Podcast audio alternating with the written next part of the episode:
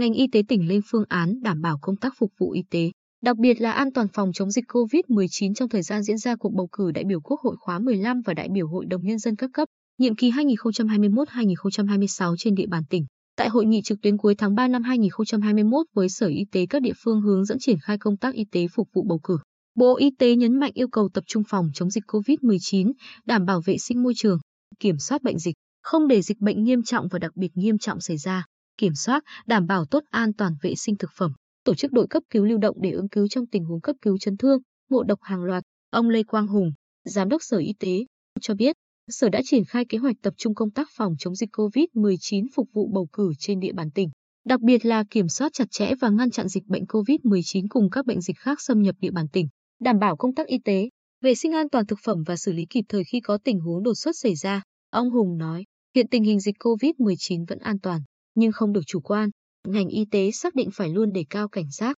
có kế hoạch và hướng dẫn các huyện, thị xã, thành phố chủ động, kịp thời triển khai các biện pháp phòng chống dịch COVID-19 trước, trong và sau bầu cử. Kế hoạch được xây dựng cụ thể cho từng giai đoạn. Quá trình tổ chức các hội nghị trong quy trình hiệp thương, giới thiệu người ứng cử và vận động bầu cử, quá trình bỏ phiếu bầu cử. Trong đó, yêu cầu đối với cử tri tham gia bỏ phiếu và cán bộ tổ bầu cử phải thực hiện tốt thông điệp 5K của Bộ Y tế, đeo khẩu trang khi đi tham gia bỏ phiếu, hướng dẫn cử tri bầu cử tại các điểm bỏ phiếu bầu cử, thực hiện cài đặt và bật ứng dụng truy vết, sử dụng ứng dụng khai báo y tế nCoV và Việt Nam Health Declaration. Ngành y tế sẽ tiến hành phun khử khuẩn bằng chloramine B trước và sau bầu cử tại các địa điểm tổ chức hội nghị ý kiến cử tri, hội nghị tiếp xúc cử tri và các hoạt động tổ chức bầu cử. Ông Lê Quang Hùng nhấn mạnh, trong quá trình diễn ra bầu cử, nhân viên y tế hướng dẫn đo thân nhiệt tại cổng ra vào. Nếu phát hiện trường hợp có sốt, ho thì đưa cử tri sang phòng cách ly và hướng dẫn thực hiện bỏ phiếu theo quy định. Thông báo ngay cho cơ quan y tế và áp dụng các biện pháp phòng chống dịch phù hợp. Những cử tri không đến bỏ phiếu tại địa điểm bỏ phiếu,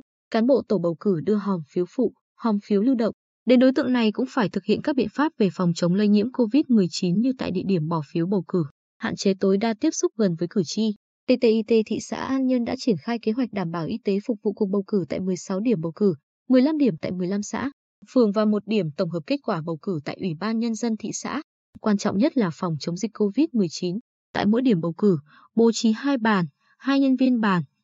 đo thân nhiệt, hướng dẫn cử tri giữ khoảng cách cần thiết, hai nhân viên y tế thường trực trong thời gian diễn ra bầu cử. Bác sĩ chuyên khoa 2 Lê Thái Bình, giám đốc TTIT thị xã An Nhơn, cho hay, các trạm y tế xã, phường sẽ tham mưu cho Ủy ban nhân dân cung cấp xây dựng kế hoạch phục vụ y tế tại các điểm bầu cử, chuẩn bị đầy đủ trang thiết bị, máy đo thân nhiệt, thuốc, hóa chất, dung dịch sát khuẩn, khẩu trang. Chúng tôi cũng cử 67 nhân viên y tế lập thành các tổ phòng chống dịch COVID-19 phục vụ tại các điểm bầu cử. Thành phố Quy Nhơn đã công bố 7 đơn vị bầu cử đại biểu Hội đồng Nhân dân thành phố. Ủy ban bầu cử các phường, xã cũng công bố 135 đơn vị bầu cử. Theo bác sĩ chuyên khoa 2 Võ Văn Trung, Phó Giám đốc chết thành phố Quy Nhơn, công tác phòng chống dịch COVID-19 được triển khai mạnh và duy trì. Trung tâm đang xây dựng kế hoạch để phối hợp với Ủy ban bầu cử các cấp trên địa bàn triển khai các biện pháp phòng chống dịch COVID-19. Còn Giám đốc Bệnh viện Đa khoa khu vực Bồng Sơn Trần Quốc Việt thông tin sẵn sàng khu cách ly để tiếp nhận điều trị trường hợp nghi ngờ hoặc nhiễm COVID-19, tổ chức đội cơ động làm nhiệm vụ phòng chống dịch.